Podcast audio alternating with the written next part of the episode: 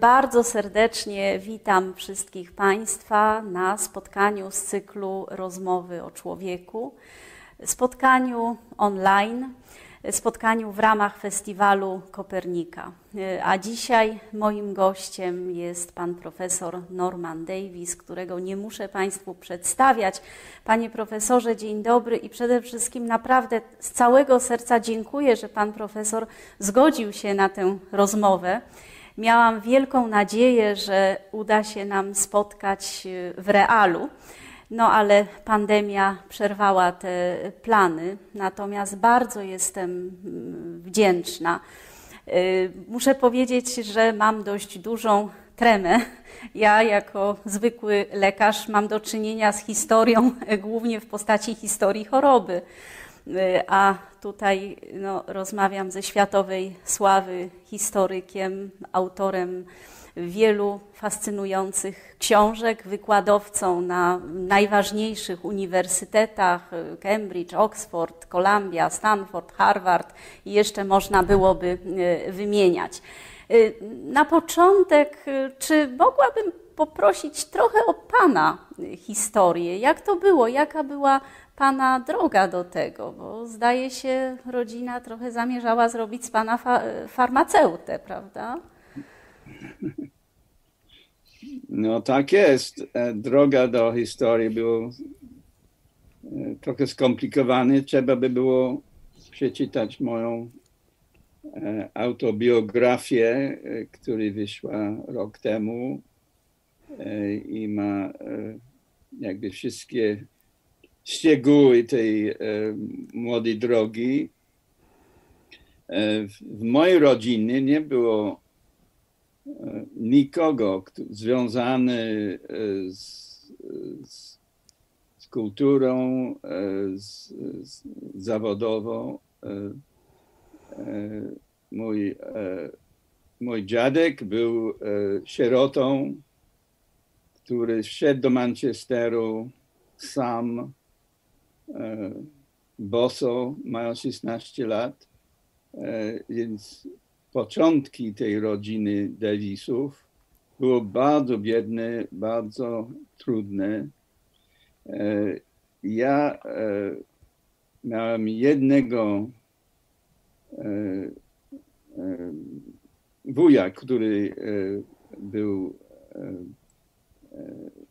pisarzem, dziennikarzem, sportsmenem, nie wiem co i który miał bardzo duży wpływ na, na młodego Normana. Ale poza tym ja byłem pierwszym dzieckiem, który poszedł do uniwersytetu na studia i ja nie miałem w głowie wbitej drogi do, do zawodu. Ja musiałem znaleźć swoją drogą krok po kroku. Oczywiście wybrałem historię, ale też przypadkiem w pewnym sensie. Ja miałem być geografem, pierwszego dnia studiów poszedł, poszedłem do Wydziału Geografii i zapach w tym budynku jakoś się nie, nie podobał. Wrócił do swoich seniorów w koledżu, pytałem, czy nie może zmienić studia. I, i całe szczęście miałem kwalifikacje w historii. Przy, przyszedłem na historię i jestem od tego czasu historykiem, mm. ale też chyba sporo we mnie jest geografa. Mm -hmm. Bardzo dobrze pani gdzieś mówiła, że o, o czasie i tak, przestrzeni. Przestrzeń i czas. Właśnie to też miało być moje pytanie. Jak... To jest podstawa e, całego życia e, ludzkiego. E, bardzo ważne dla mnie było lata jako nauczyciel w szkole.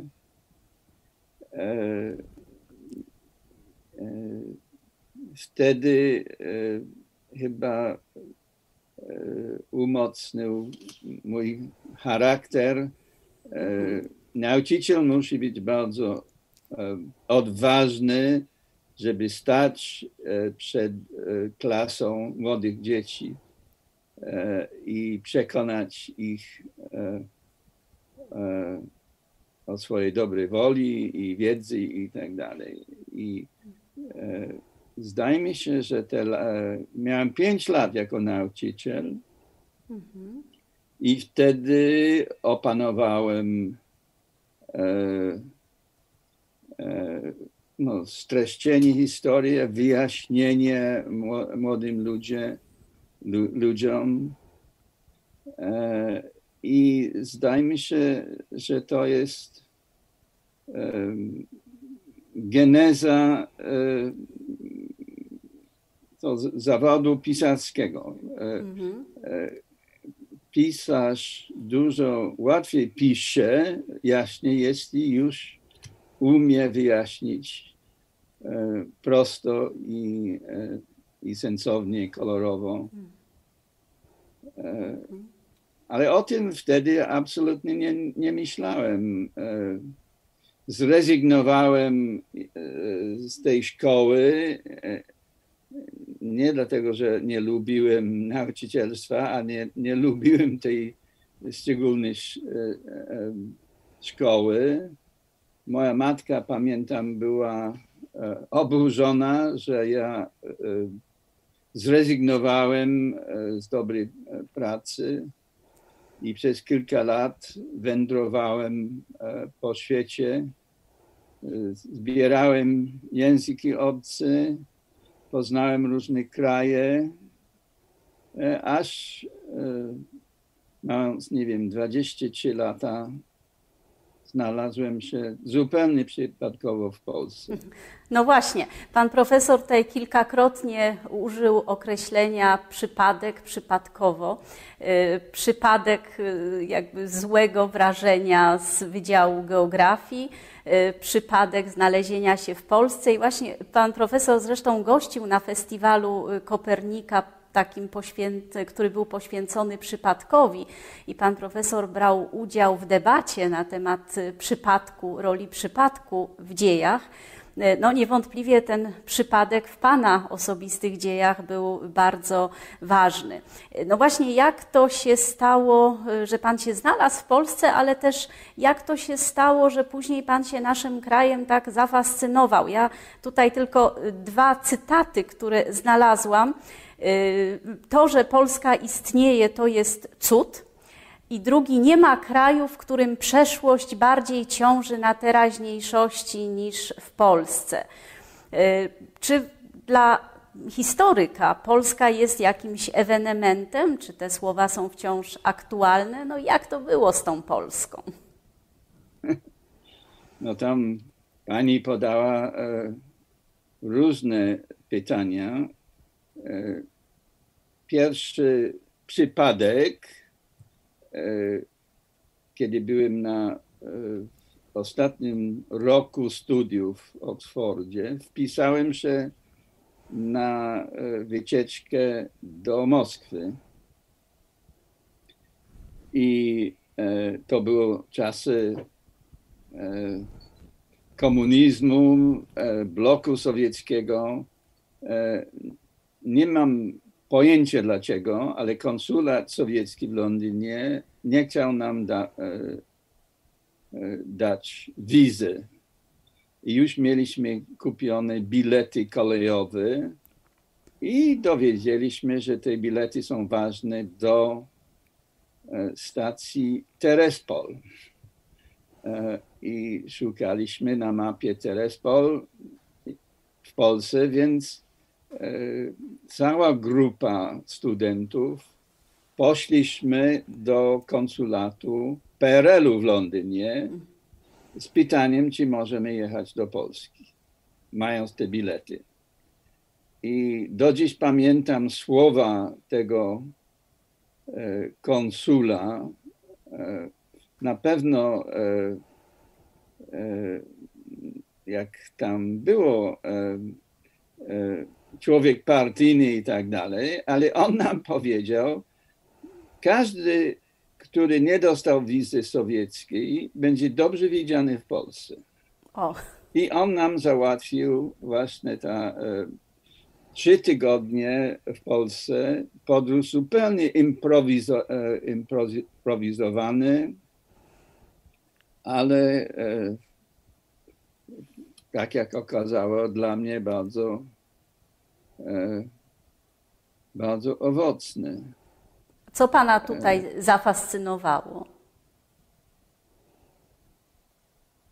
Zdaje mi się, że e, szukałem wtedy e, tematy e, do głębszych studia.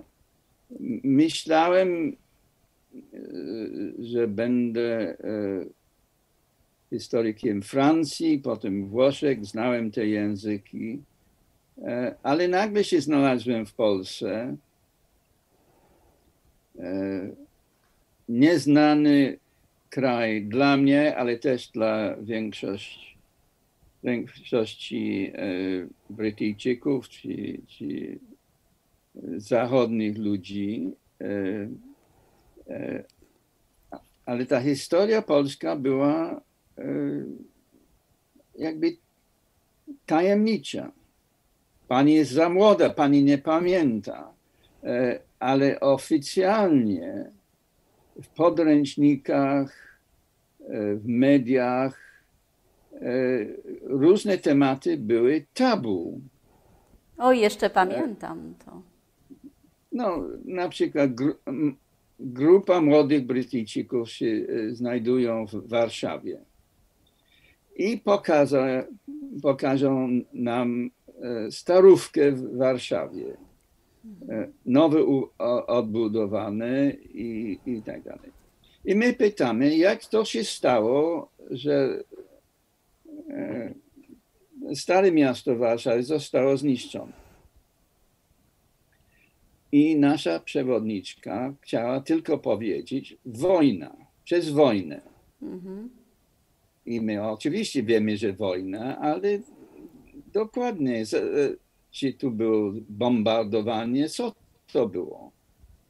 E, I oczywiście nie wolno jej było powiedzieć powstanie warszawskie, bo wtedy powstanie warszawskie nie istniało oficjalnie e, i my, nasza grupa męciła tą młodą panią. Proszę powiedzieć więcej. I ona musiała nas prowadzić do parku.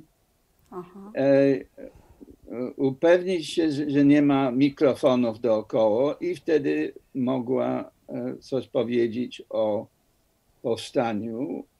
I pamiętam, że ona pokazała, jak e, armia sowiecka siedziała po, e, po prawym brzegu Wisły i powstanie toczyło się na, na lewym brzegu, w dzielnicach, e, no, centrum i tak dalej. I to był wielki szok, że nie można było e, mówić o podstawowych faktach, które e, toczyły się przecież, przecież tylko 20 lat wcześniej, mniej. 8, ja pojechałem do Polski 8 lat po wojnie i jakiś główny ewenement w Warszawie był tabu, był, nie istniało. Nie, e, I to dla mnie było bardzo e, e, fascynujące. Mhm. Mówi się, że historię piszą zwycięzcy. Jak zatem dochodzić do tej prawdy historycznej, skoro, mm, skoro są tematy tabu? I czy to prawda, że historię piszą zwycięzcy? Wtedy zwyci za zwycięską armię, za zwycięzców y, uchodzili oczywiście no. Sowieci i Związek Radziecki. E, to nie jest do, do, do końca prawda, że tylko zwycięzcy piszą historii. często tak jest. Słynne jest powiedzenie Churchilla, który, który napisał historię II wojny światowej. I on powiedział, że ta historia będzie dla mnie pochy, pochylne, tak? pozytywne, dlatego sam będę pisał. Ale ja na, nie napisałem o powstaniu warszawskim przez 50 lat. Czekałem, czekałem. Ale na przykład 20 rok, wojna w 20 roku był drugi taki temat tabu. Tak. I Wiem, że w podręcznikach bardzo mało o tej wojnie było, o znaczeniu tej wojny, o szczegółach, ale jak poznałem swojego przyszłego teścia, Polaka, on mi opowiadał, jak sam walczył w tej wojnie ja, jako młody chłopak z Tarnowa poszedł z kolegami, cała klasa szła do Warszawy, wpisali się do wojska ochotniczo i walczyli z bolszewikami. Więc widziałem, że taka wojna była i że to nie była jakaś mała sprawa. I ten, jakby ten zagadka. Kto, kto ma rację? Właśnie oficjalnie wierszy, prywatna wersja. I właśnie wybrałem ten temat, ten okres jako pierwszy temat do pierwszej książki, potem do doktoratu. I bardzo ciekawie jest, skąd były źródła do tego. No właśnie. Historii. Bo to nie było tak, tylko, że nie wolno było o tym mówić czy pisać. Reżim stalinowski zniszczył prawie wszystkie źródła historyczne o 20 roku. W latach dwudziestych napisał na przykład Michał Tukaczewski, ten główny w 20 roku komendant Armii Czerwonej, wydał wszystkie swoje dyrektywy, i takie studia o swojej klęsce, dlatego to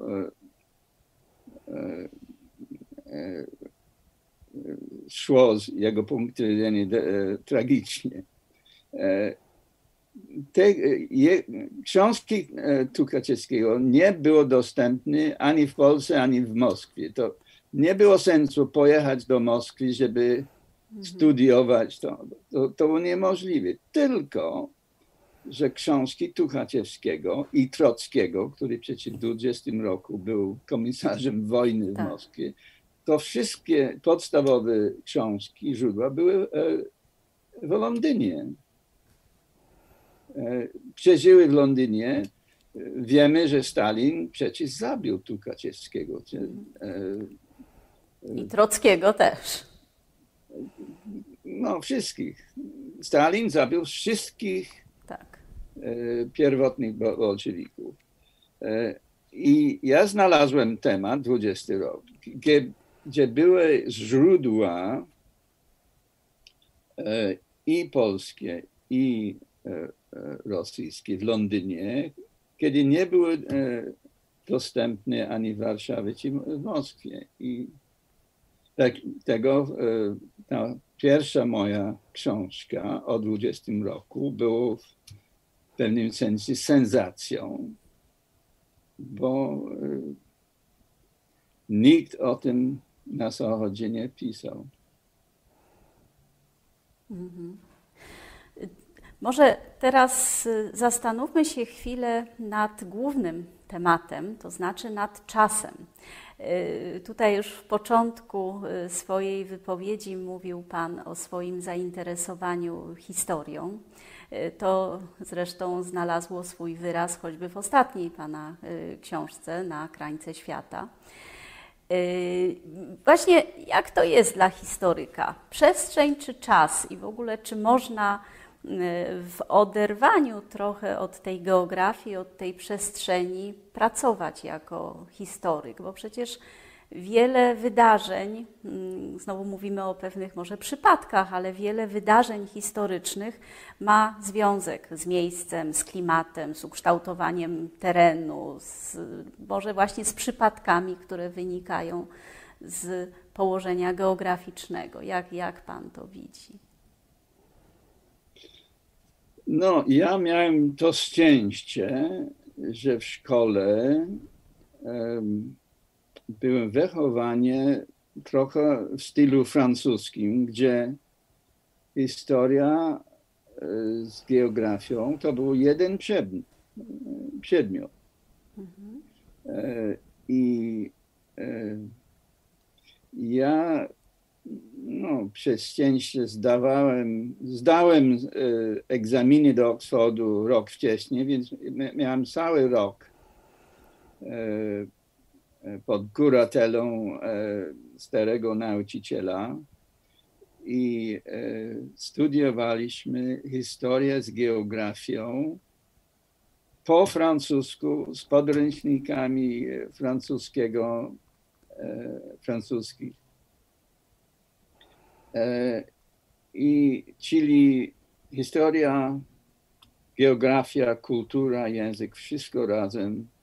I to jest jakby początek mojego podejścia do, e, do historii. E, oczywiście percepcja czasu jest ważnym elementem w tym wszystkim. Każda cywilizacja liczy czas inaczej. E, e, na przykład e, w świecie chrześcijańskim były dwa kalendarze. Juliańskim, czyli starorzymskim, mhm i gregoriańskim od XVI wieku, który liczył dni i miesiące trochę inaczej. E, aż do tego, że w XVIII wieku na przykład kalendarz w Anglii był 11 dni inaczej od, od czasów Szkocji czy we Francji. I można było wypłynąć Anglii w jednym roku i lądować w Francji rok wcześniej.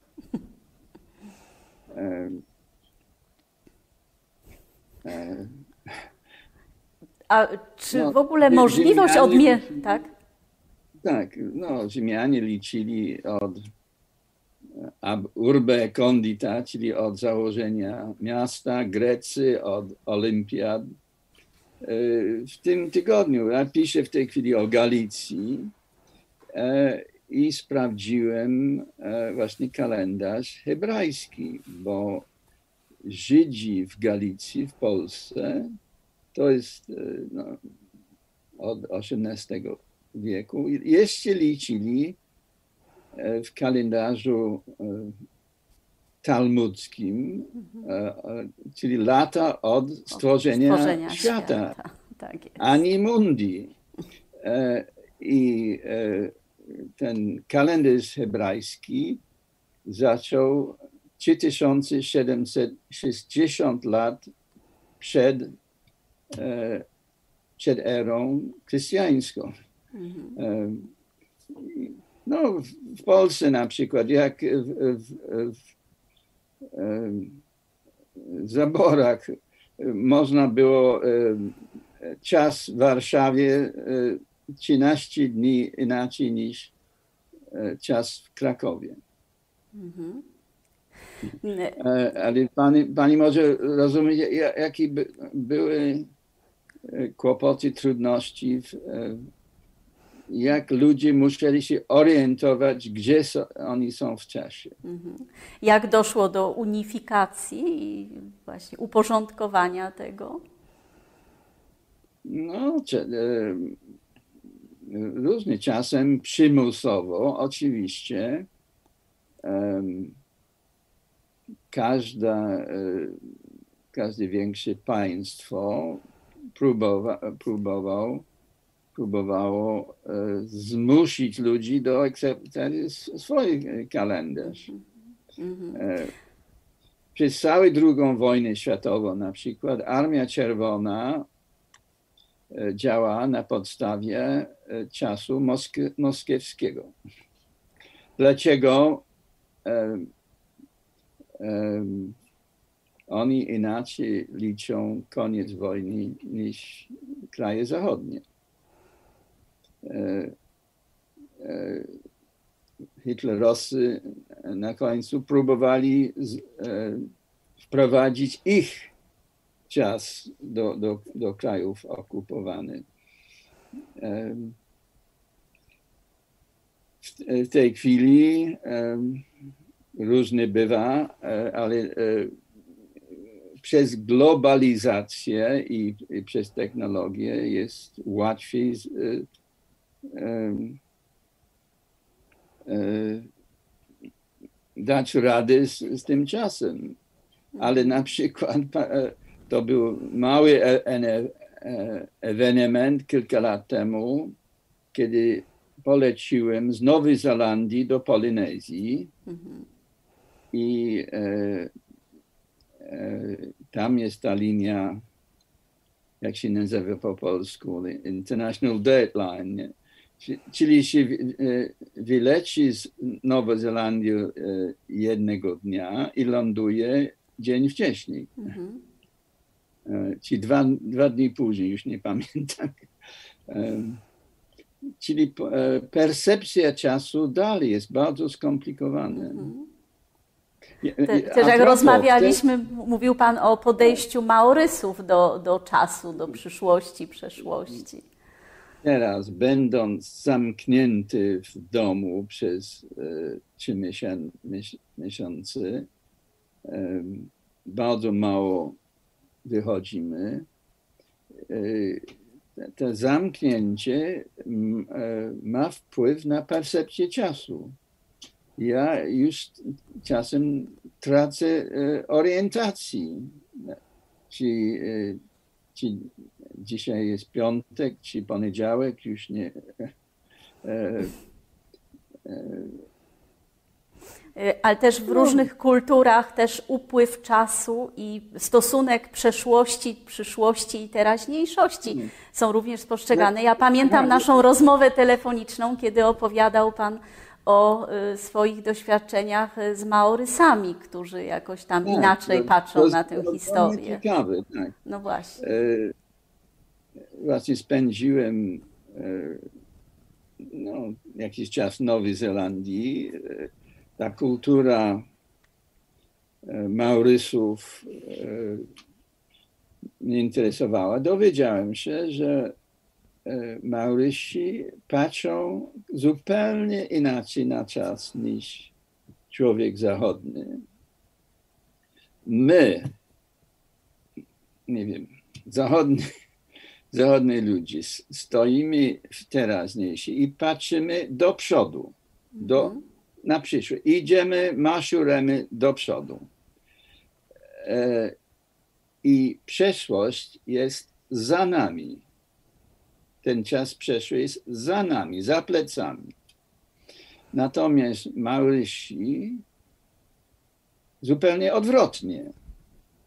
Oni mentalnie stoją na miejscu i patrzą na przeszłość. E, Dla nich najważniejsza jest pamięć przodków. E, I e, przyszłość dla nich jest mniej ważna, jest za plecami. Więc ich słowo dla e, historii, dla przeszłość jest ten czas przed nami. Mhm. I ich słowo na przyszłość jest e, ten czas za nami, czyli zupełnie od, tak. odwrotnie tak. od nas. E, A to wpływa jakoś na ich po prostu funkcjonowanie, takie no podejście no tak. do czasu. Człowiek, który patrzy do tyłu, nie ma pojęcia postępu, e, nie e, ma w głowie, że może być lepiej czy inaczej w przyszłości, że trzeba zbudować coś. Raczej e, tworzą takie cywilizacje stojące, które jakiś, które nie ewolu, ewoluują. I są dużo takich przykładów. Mhm. Ale właśnie ja to spotkałem Aha.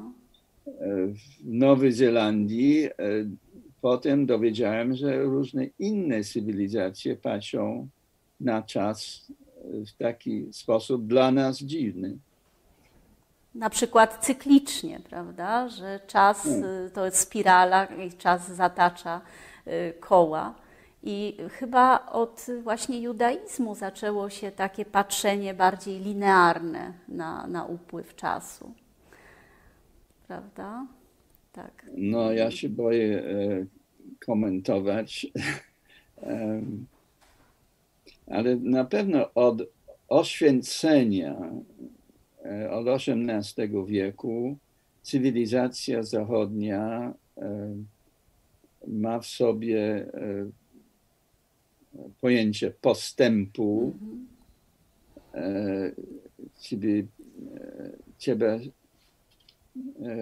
odejść od e, tych czasów dawnych, od tych restrykcji. Człowiek wolny idzie do przodu, do, do przodu. własnym krokiem. Czy można ośmielić się stwierdzić, że wynalezienie sposobów odmierzania czasu było jakimś takim milowym krokiem, powiedzmy podobnym do wynalezienia koła w historii ludzkości?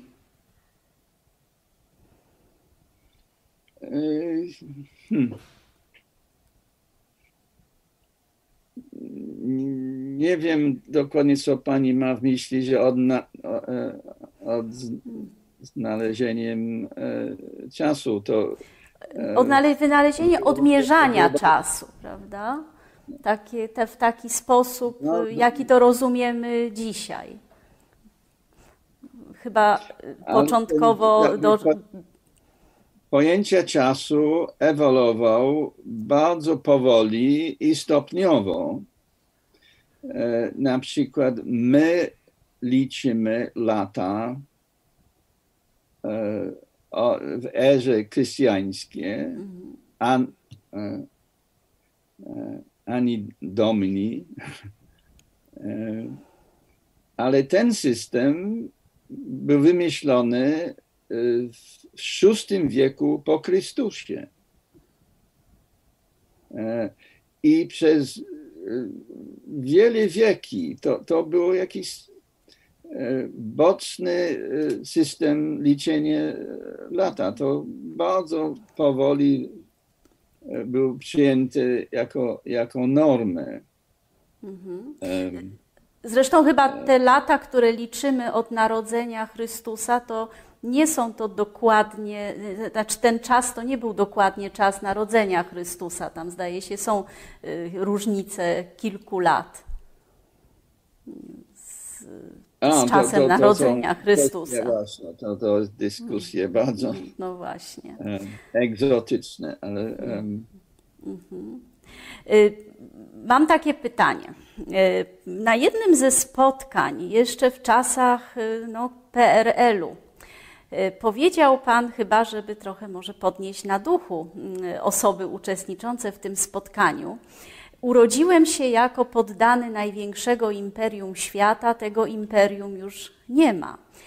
Y, no właśnie, czy na podstawie tego, co historyk wie o procesach historycznych, o przeszłości, y, czy historyk potrafi być futurologiem, czy potrafi przewidzieć przyszłość, co dalej czeka świat, w jakim kierunku to zmierza? Hmm. Ja Pamiętam ten moment, kiedy ja to powiedziałem. To był w, um, w krypcie kościoła Domin dominikańskiego we Wrocławiu e, w czasie e, stanu wojennego. I to zebrania było w pewnym sensie e, nielegalne. E, I E, nie chciałem powiedzieć coś politycznego bardzo otwarte, więc to, to twierdzenie e, o moim życiu to był jakby e, eufemizm, żeby powiedzieć, że każdy imperium jest śmiertelny. Ale wie pani, ja dostałem ogromne brawo. Każdy e, Polak w tym kościele zrozumie, co to znaczy um, eufemizm. Że, tak. I, I, że tego imperium już nie ma. Ja mówiłem właśnie o imperium brytyjskiego, oni dobrze wiedzieli, że mam na myśli imperium sowiecki. sowiecki. No tak, to, to, był moment. A jakie pani pytanie było? Moje pytanie było, czy znając właśnie jak to było w historii, y, znając to, że królestwa są śmiertelne, tak jak ludzie, o czym Pan zresztą pisze w książce Zaginione Królestwa, y, czy znając historię, historyk jest w stanie przewidzieć przyszłość i przyszłe wydarzenia bardziej niż przeciętny człowiek? E, no, zdaje mi się, że historyk e, e, oczywiście nie zna przyszłości, ale może powiedzieć rzeczy, które nie są możliwe, ale jakieś zasadnicze rzeczy, że, że świat się zmienia bez, bezustannie to, co widzimy dzisiaj, na pewno e, nie potrwa długo. I, i właśnie ta książka o e, zaginionych królestwach jest bardzo ważna, bo to, to warunkuje każde myślenie o przyszłości. Że to, co widzimy dzisiaj, wygląda no, tak jak blok sowiecki. Beton, który będzie e, na wieki. I potrwało kilka lat. Mhm. E, I wiadomość w głowie, że, że każdy kraj, każdy, każda cywilizacja wcześniej czy później się kończy, jest bardzo ważna uwaga o przyszłości. Nie wiemy dokładnie, jak będzie, ale wiemy, że będzie inaczej niż dzisiaj. Obserwujemy też wiele bardzo niepokojących zjawisk i mm, czasem słyszymy takie stwierdzenia, porównanie y, dzisiejszych czasów do lat 30. Y, w Europie Y, gdzieś słyszymy, że Europa brunatnieje, że, że rodzą się różne takie ruchy faszyzujące, nacjonalistyczne. Y, czy w tym momencie to jest bardzo niebezpieczne według Pana, jeśli chodzi o, o przyszłość? Czy to jest tak, że ludzkość nie wyciąga wniosków z lekcji historii, z tego, co się wydarzyło w XX wieku? Hmm. Zdaje mi się, że w, e, w debatach publicznych e, jest bardzo mały wybór prezydenców. E, my, nasze pokolenie, są wrażenie II wojny światowej, więc oczywiście E, myślimy bardzo szybko o początkach e, e, tych konfliktów, te lata 30 i no, początek faszyzmu i tak dalej. Ale trzeba być bardzo ostrożny. Te, te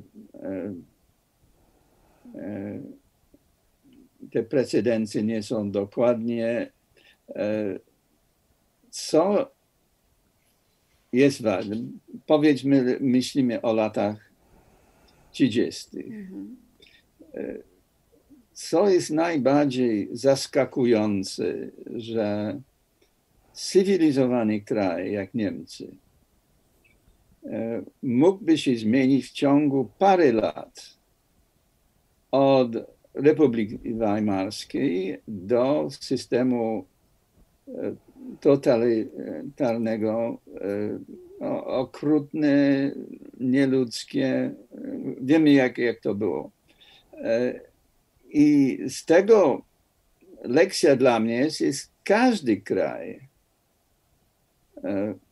może tak wpaść, że wszystko, wszystko, co nam wy, wy, e, wydaje się solidne, trwałe, e, może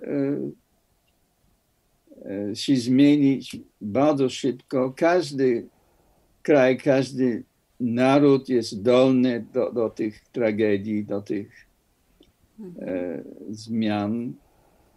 Mhm. I no, takie rzeczy jak właśnie xenofobia, rasizmu, mhm. Nienawiść dla innych. Każdy człowiek, każde społeczeństwo ma e, możliwości w sobie. To, to, to nie jest kwestia my i oni. E, ja kiedyś powiedziałem, że historyk powinno być pokorny E, I e, w tym e, historyk chyba ma przewagę, jak są pytania o przyszłości, że bardzo często politycy rządzący mają podstawy jakiś butny, nie? Mhm my budujemy przyszły świat na tysiąc lat. Tak. A historyk wie, że to wszystko jest ulotne. Tak, to... tak było. Mhm. To może jeszcze na koniec y, trochę wróćmy do Polski. Ja jeszcze raz zacytuję to, co pan profesor mówił, że nie ma kraju, w którym przeszłość bardziej ciąży na teraźniejszości niż w Polsce. Pan no, ma bardzo dogłębne spojrzenie, a równocześnie z pewnego dystansu i na historię Polski, na kulturę Polski, na Polaków też. Jak Pan uważa, jak ta przeszłość nas jako naród y, ukształtowała? My, mm, Polacy, wielokrotnie byliśmy ofiarami, wielokrotnie musieliśmy wyszarpywać pazurami y, tę wolność a z drugiej strony nie nauczyliśmy się chyba z tej wolności wystarczająco dobrze korzystać. To zdaje się były słowa Bismarka, dajcie Polakom wolność, a, a sami się wykończą. Y, jak to jest? Jak ta przeszłość nas ukształtowała i mm, no, o czym powinniśmy pamiętać teraz, gdy jednak widzimy w Polsce różne przejawy właśnie tej ksenofobii, o której Pan mówi, tej nienawiści. Ja się tego boję. Hmm. Um, nie wiem, ale e, pierwsza moja reakcja jest oczywiście e, Polska nie jest wyjątkiem w tym, że przeszłość ciąży na świadomość. Bardzo często przeszłość ciąży, oczywiście w tej chwili w Rosji. To jest straszny problem w Rosji albo na przykład w Izraelu. Przeszłość jest e, wielkim ciężarem, tak jak jest w Polsce. E, właśnie w tych krajach, które czują, że są ofiarami. I Polska nie jest jedynym takim e, krajem. Ja widzę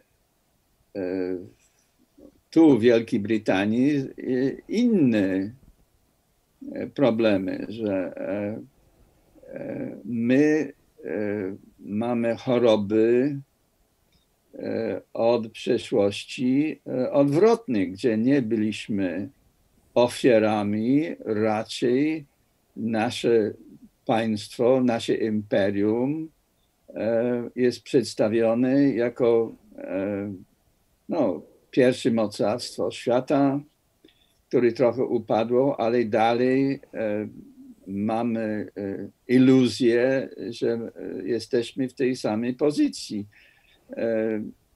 Przecież cały Brexit pochodzi od mylne pojęcie, że, że my lepiej damy rady bez sąsiadów, który jest nonsens.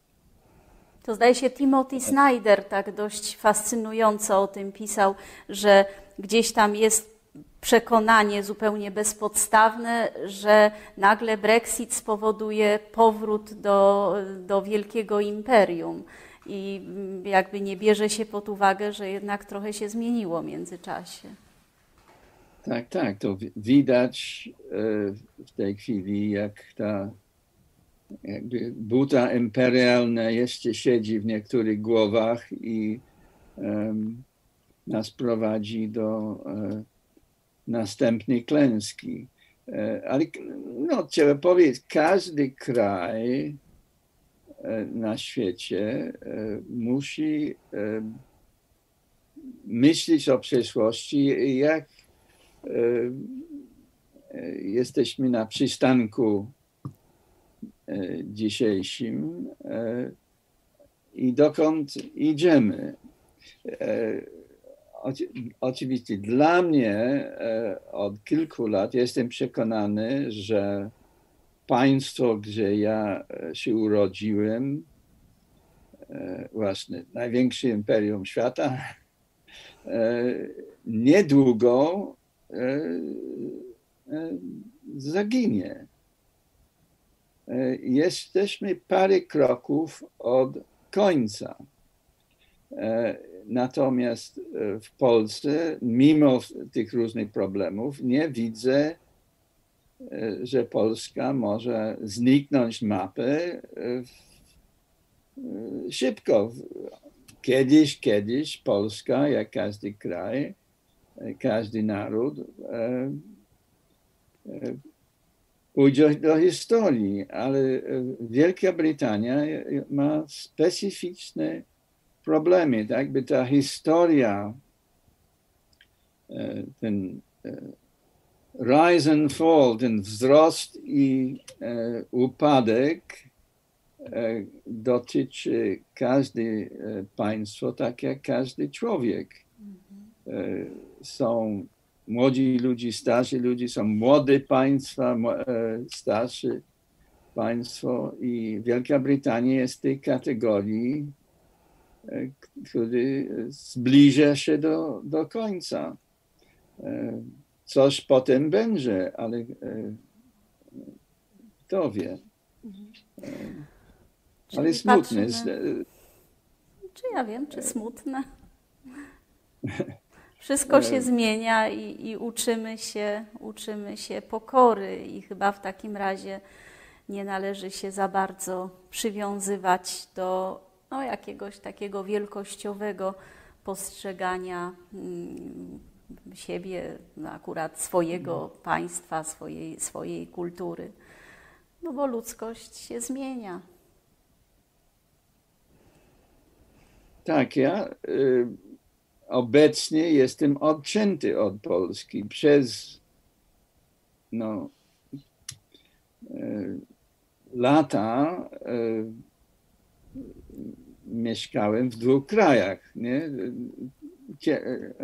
Ciągle tam i z powrotem miałem te dwie ojczyzny, ale teraz, będąc zamknięty teraz, jestem odcięty od tej, od tej Polski. Słyszymy od naszego syna, który mieszka w Warszawie, co się dzieje, ale emocjonalnie jakieś daleko, coraz e, daleko. I dlaczego niespecjalnie nie czuję się kompetentnie, żeby mówić o, o, o tym, co się dzieje. W tej chwili żyję mentalnie w Galicji, o którym codziennie piszę, e, i nie e, w, w, w dzisiejszym Polsce to w takim razie bardzo życzę powodzenia w pisaniu. Czekamy wszyscy na, na kolejną książkę. Y, myślę, że wiele wniosków z tej naszej rozmowy, dla mnie chyba najważniejszy jest ten wniosek o jednak pokorze, pokorze wobec upływu czasu, pokorze wobec zmian, jakie, jakie zachodzą y, i, i pokorze wobec historii Także bardzo, bardzo serdecznie panu profesorowi dziękuję za, za to spotkanie. Y, państwu też dziękuję bardzo za uwagę i za zainteresowanie Festiwalem Kopernika i rozmowami o człowieku. No i życzmy sobie, żebyśmy mogli spotkać się w, w realności, żeby, żeby się ta, ten okres zamknięcia nadzieję. skończył. Bardzo serdecznie dziękuję. Ja pani dziękuję.